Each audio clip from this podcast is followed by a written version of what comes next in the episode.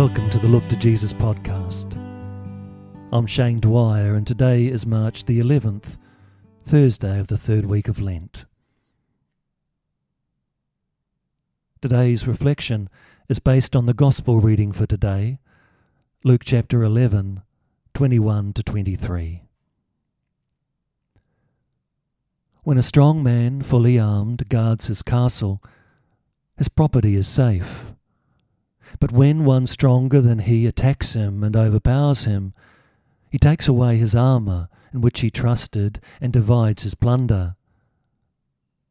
Whoever is not with me is against me, and whoever does not gather with me scatters.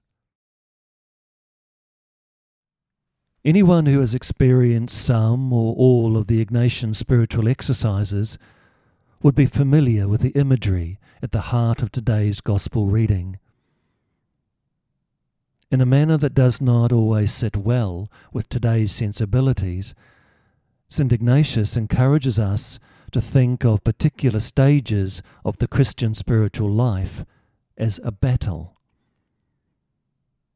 It is a battle in which Christ is going in to fight with Satan for your soul.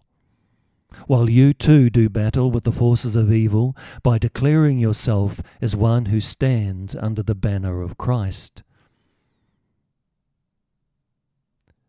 The imagery in the context of the St. Ignatius exercises is medieval, masculine, and not easily related to by people who think that the spiritual life is a gentle journey in the presence of a loving God.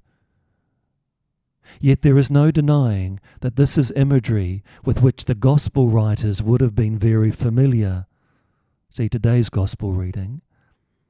As would have St. Paul. See Ephesians chapter 6. While the battle imagery is not perfect, no image is, it does have some inherent strengths.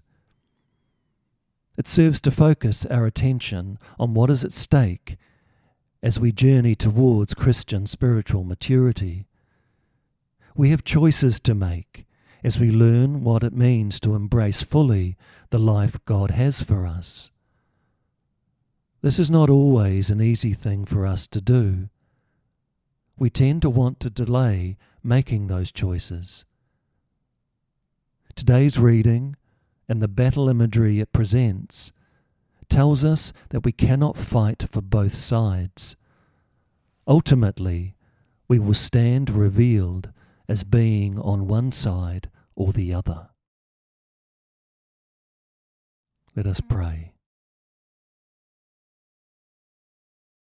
Faithful God, you give us the season of Lent to renew and restore our lives. As we walk these days, Protect us from all that is evil. Give us strength when we are tested, and hope when we become discouraged. May the Spirit of Jesus be with us, transforming our lives and our world. Amen.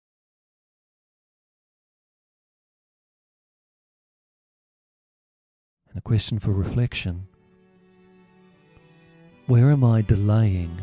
Making choices for God in my life.